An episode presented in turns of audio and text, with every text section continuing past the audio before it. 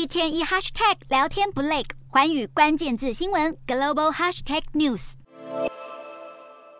美国众议院府完成议长改选，历经多轮投票后，共和党籍议员麦卡锡终于正式登上议长宝座，成为共和党在野最高位阶的政治领袖。麦卡锡一上任就立马兑现他的选举承诺，推出美国与中共战略竞争特设委员会，并获得压倒性票数的支持，通过成立该委员会，将针对美中之间的竞争问题研拟对策与计划，特别是对中国依赖的降低、中国。国渗透、中国人权等议题提出反制办法，可以说麦卡锡主导下的美国众议院将再掀起抗中的浪潮，未来势必会透过立法途径来抗衡中国对美国的威胁。今天的国际新闻评论要来谈谈，美国众议院通过成立美国与中共战略竞争特设委员会，最主要的目的是要增加美国对抗中国威胁的能力，这会对拜登政府的对中政策带来什么影响，以及对美中关系具有什么意意涵，美国众议院通过成立的美国与中共战略竞争特设委员会是一个跨党派的机制与平台，虽然不具备立法权，但可以透过研拟相关计划，向其他常设委员会提供政策建议。换言之，该委员会要展现的影响力是要透过民主、共和两党之间在国会的共识形成，发挥实质的政策力量。这无非将会对拜登政府带来压力，尤其是近期美中将进入广泛的谈判进程，美国国务卿布林肯预计在不久之后访问中国，外界放大检视拜登对中政策可能的走向。显然，该委员会的成立将会有牵制及引领的作用。当然，麦卡锡荣登众议院议长，抗衡中国的认知相当强烈。这除了依循着共和党长期反共的意识形态之外，也有着国内政治议程的考量。近年来，美国对中国的疑虑越来越深，从川普政府到拜登政府，抗中已成了显学，更是超越党派的共识。美中关系持续下探，呈现竞争大于合作的状态。自二零二二年期中选举后，民主、共和分别掌管参众两院，国会分立，反映出当前政党竞争的环境，同时也牵连着二零二四年的总统大选。可以想象的是，抗中依旧会是美国政治的主旋律。事实上，美中关系已经回不去了。美国朝野政党皆认为，过去对中国开放融入世界的期待早已不复存在。中共掌控下的中国发展，不但没有带来政治改革，甚至借由集权统治手段试图取代美国，进而渲染制度优势，与民主国家展开制度之争。关键在于中国意图改变国际秩序。美国警觉中国崛起可能带来的风险。除此之外，对于中国的担忧不是只有美国而已，许多西方国家也开始意识到中国崛起的负面效应，纷纷调整对中政策，尤其是把中国视为下一个俄罗斯，可能会对区域甚至全球带来战争冲突。美国以全球队长之姿，已在各种跨国平台中树立围堵中国的旗帜。美国的盟友也在看美国如何维护国际体系的运作。例如，去年推出了晶片法案，就是要建立一套排除中国在外的全球供应链。经济安全是美国引领抗中阵营的诉求之一。此外，美国对于军事安全的重视从未减少，特别是在印太战略的投入，与盟友展开安全合作及联合军演。显然，剑指的对象就是中国。无论是台海地区的和平稳定，或是南海地区的自由航行，目的都是要防范中国突破封锁，势力进入太平洋。如今，美国与中共战略竞争特设委员会正式成立，未来由国会发动对抗中国的动作势必会越来越多。如何与拜登的对中政策相辅相成，将影响着美中关系的发展，甚至是牵动着国际情势的变化。值得留意的是，该委员会把对抗的对象指向中共，这对中国来说是极具政治敏感，也和拜登政府所强调的美中竞争有所不同，抗衡中国崛起，但是不影响中共政体。该委员会强调了中共统治对美国的挑战，同时也会对拜登政府的对中政策产生影响，进而让美中之间的矛盾激化。成立美国与中共战略竞争特色委员会是麦卡锡当选议长的重要起手式。麦卡锡的考量是要让国会能掌握中国议题，而这会代表着跨党派的意见与共识，特别是中国所引发的各种疑虑，包括美国对中国的依赖、中国对国安的挑战、知识产权及科技的窃取、重构美国制造的融景、中共对美国政治、社会、经济的渗透、中共破坏人权的行径、解放军军事现代化等等问题。该委员会将会聚焦在中共统治中国对美国的威胁。这不单只是国家之间的竞争关系，更涵盖着政治价值的冲突与落差。持平而论，麦卡锡担任众议院议长，这代表着美国国内对中鹰派影响力的抬头。而成立专责对抗中国的特色委员会，显然强硬对抗中国将会是美国政治的主流声音。这不只是彰显跨党派的共同立场，更会让拜登必须采取更强硬的对中政策，尤其是聚焦在对中共集权统治的批判。不单单是着眼于国家硬实力的竞争，还必须凸显两大国在民主与专制的政治落差。这免不了要检视中共的统治模式，美中之间的敌意螺旋必然会攀升，同时对全球局势带来影响，逐渐走向二元化的对立态势。